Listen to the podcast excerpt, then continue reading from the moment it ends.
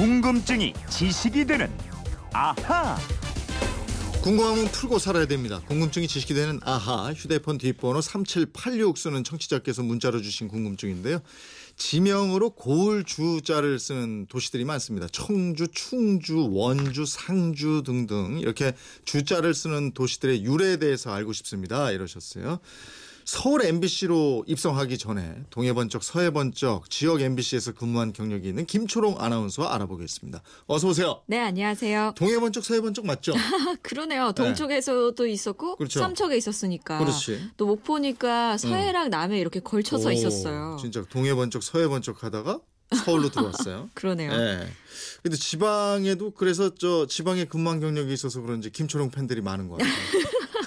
감사합니다. 잊지 않고 그때 그 김초롱 맞아요? 어. 라는 분들 계시더라고요. 자 오늘 지명에 예. 대한 궁금증이에요. 네네. 예. 혹시 이런 거 들어보셨어요? 전국 동주 도시 교류 협의회. 예? 뭐예요? 이? 이름도 참 긴데요. 네. 이게 뭐냐면요. 지명에 고을 주자가 들어간 전국 14개 도시가 결성한 협의회입니다. 네. 2003년에 결성됐고요. 우리 다 주자 돌림을 쓰는 지역이니까 한 집안처럼 지내자 이러면서 뭉쳤대요. 어 그럼 어떤 도시들이 차- 참여하고 있어요? 경기도 광주 있고요. 네. 양주, 파주, 원주, 청주, 충주, 공주, 진주, 경주, 상주, 영주, 전주, 나주, 제주 등등등 고을 주 지명을 가진 전국 14개 도시입니다. 어 그렇게 많네. 아, 많죠. 네. 사람 이름으로 치면 학렬이 같은 거니까요. 네. 서로 문화나 예술, 정보 등등을 교류하면서 음. 가깝게 형제처럼 지내자는 취지에서 만들어졌습니다. 아 이게 저 한자로도 다 같은 주자 쓰나요? 그게? 예, 예. 이게 한자로 네. 고을 주자를 살펴보면요. 네. 그 모습이 네 천자가 이렇게 세 개 짝대기가 있고 네. 그 사이사이에 세 개의 점이 찍혀 있거든요. 음. 이 점들이 왜 찍혀 있느냐? 음. 강물이 흘러가는 사이에 있는 섬의 모습을 나타낸 거라고 하네요. 어. 많은 사람들이 여기 모여 살기 위해서는 물이 반드시 있어야 농경하고 식생활이 가능하죠. 예. 음. 그런 지역에 사람들이 모여 살다 보니까 이 글자가 고을 주자가 됐다고 합니다. 네. 그래서 우리나라뿐만 아니라 중국하고 일본에도 주자가 들어간 지역이 많아요. 이들 지역이 대개 강을 끼고 있습니다. 아 그럼 언제부터 이렇게 주자 지명이 쓰이기 시작한 거예요? 서기 505년 음. 신라가 영토를 주로 구분하면서 네. 행정구역으로 쓰이기 시작하고요. 삼국 통일을 한 다음에 전국을 구주 오소경 9개 주랑 5개의 경자 지역으로 나눕니다. 네. 이때부터 주자 이름이 지명에 많이 쓰이기 시작했고요. 고려 태조 때 호남에 있는 광주를 비롯해서 원주, 상주, 충주, 공주 등 고을의 이름이 생겨났습니다. 아 이게 그러니까 고려 시대부터군요. 예. 예, 주자 이름에 대한 궁금증 이거 풀렸으니까 서울을 비롯해서 부산, 대구 이런 대도시들 이름은 그럼 어떻게 생겼는지 이게 또 궁금해지는데 네네. 서울은 수도를 나타내는 순 우리말이잖아요. 그렇습니다. 서울은요, 처용가의 첫 구절에 나오는 세벌이, 서라벌을 거쳐서 서울로 변했다는 양주동 선생의 풀이가 정설로 돼 있고요. 음. 이것 말고도 여러 가지 설이 있습니다. 재미난 속설 가운데 하나가 조선 후기 실학자 이중환이 쓴 택리지에 나오거든요. 이 책에 태조 이성계가 한양에 성을 쌓으려고 했는데 둘레를 어느 정도로 할지 결 정을 못하던 어느 날 밤 큰 눈이 내렸답니다. 네.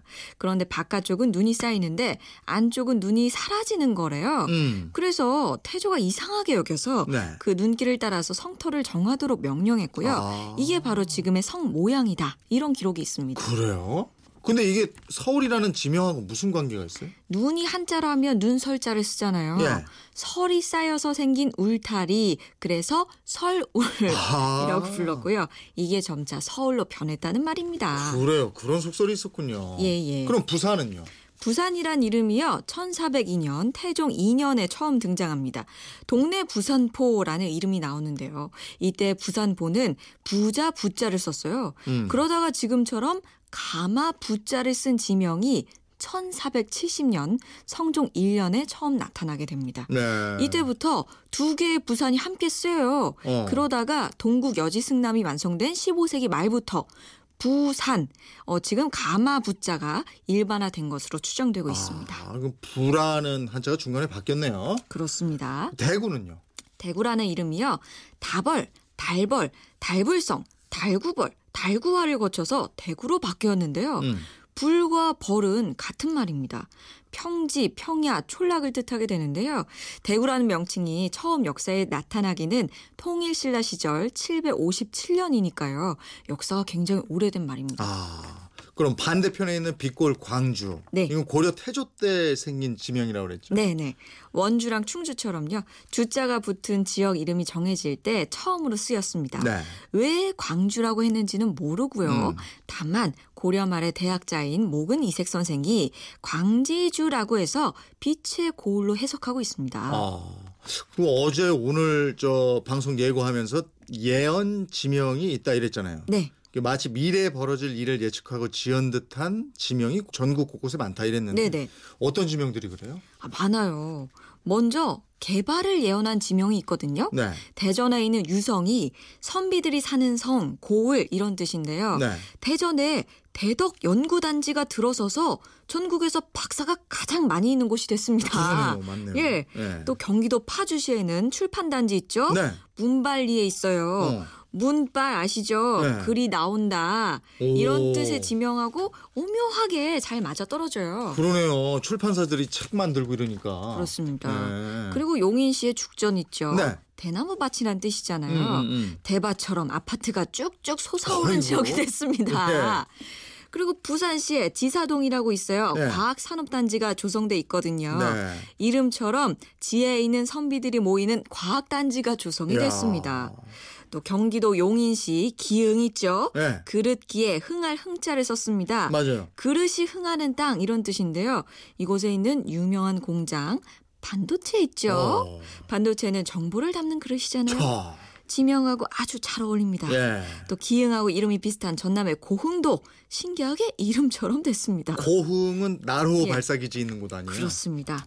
고흥이 높을 고에 흥할 흥을 써요. 어허. 높아서 흥한다고 풀이할 수도 있겠죠. 예. 이게 크게 주목받지 못하던 이 지역에 나로 기지가 들어오면서 네. 이 전국적인 관심을 받았었잖아요. 네. 그리고 청주 국제공항 있죠. 네. 충북 청원군 북일면에 있습니다. 비행장이 건설된 동네 이름이 비상리, 비하리, 날비자가 들어있어요. 비상리 비하리 이렇게. 예. 예? 네네. 비행기가 있지도 않은 시절에 이거 지었잖아요. 그렇죠. 근데 어떻게 또 비상리 비하리 비행장이 들어설 걸 예상을 아, 했는가? 참 신기해요. 야. 그리고 우리나라 최대 인천 국제공항 있죠? 네. 영종도에 들어섰잖아요. 음. 영종이 긴 마루라는 뜻입니다. 아. 이긴 마루에 비행기가 뜨고 내리는 활주로가 들어섰어요. 네. 야, 참 재밌네. 예. 그 지명이 예지력을 가지고 있었던 건지 아니면은 네. 뒤에 우리 후손들이 그 지명을 보고 아 요걸 우리 조상들이 했으니까 거기다 하면 되겠다 이랬는지 야 이거 희한하네 아직 남은 데 있는지 살펴봐야겠어. 투자라도 말이에요. 해야 되는 건지. 이렇게 지명에 다 깊은 뜻이 숨어 있었네요 예, 예. 근데 요즘 보면은 개발하다 보면은 옛날 지명 없애는 경우가 많은 것 같은데 그러게요. 그 이름 함부로 지우고 없애고 이러면 안 되겠다는 생각이 드는데요 네네. 예. 어떻게 될지 모르잖아요. 그래 말이에요. 예. 휴대폰 뒷번호 3786님이 질문 보내주셨는데 저희도 궁금했는데 좀 풀렸습니다. 덕분에 선물 보내드리겠고요. 이번처럼 궁금증 생길 때 어떻게 하면 됩니까? 네, 그건 이렇습니다. 인터넷 게시판이나 MBC 미니 휴대폰 문자 샵 8001번으로 문자 보내주십시오. 짧은 문자 50원, 긴 문자 100원의 이용료가 있습니다. 여러분의 호기심 저희와 함께해 주십시오. 네, 내일은 어떤 궁금증 풀어주십니까? 저희 지난번에 모자에 대한 궁금증 말씀드렸는데 네. 그때 우리 선조들에 대해서 했어요. 음, 음. 그래서 서양의 모자는 어떤 게 있는지 그 종류 굉장히 많더라고요. 아. 그 궁금증 풀어보겠습니다. 알겠습니다. 궁금증이 지식이 되는 아하 김초롱 아나운서였습니다. 고맙습니다. 고맙습니다.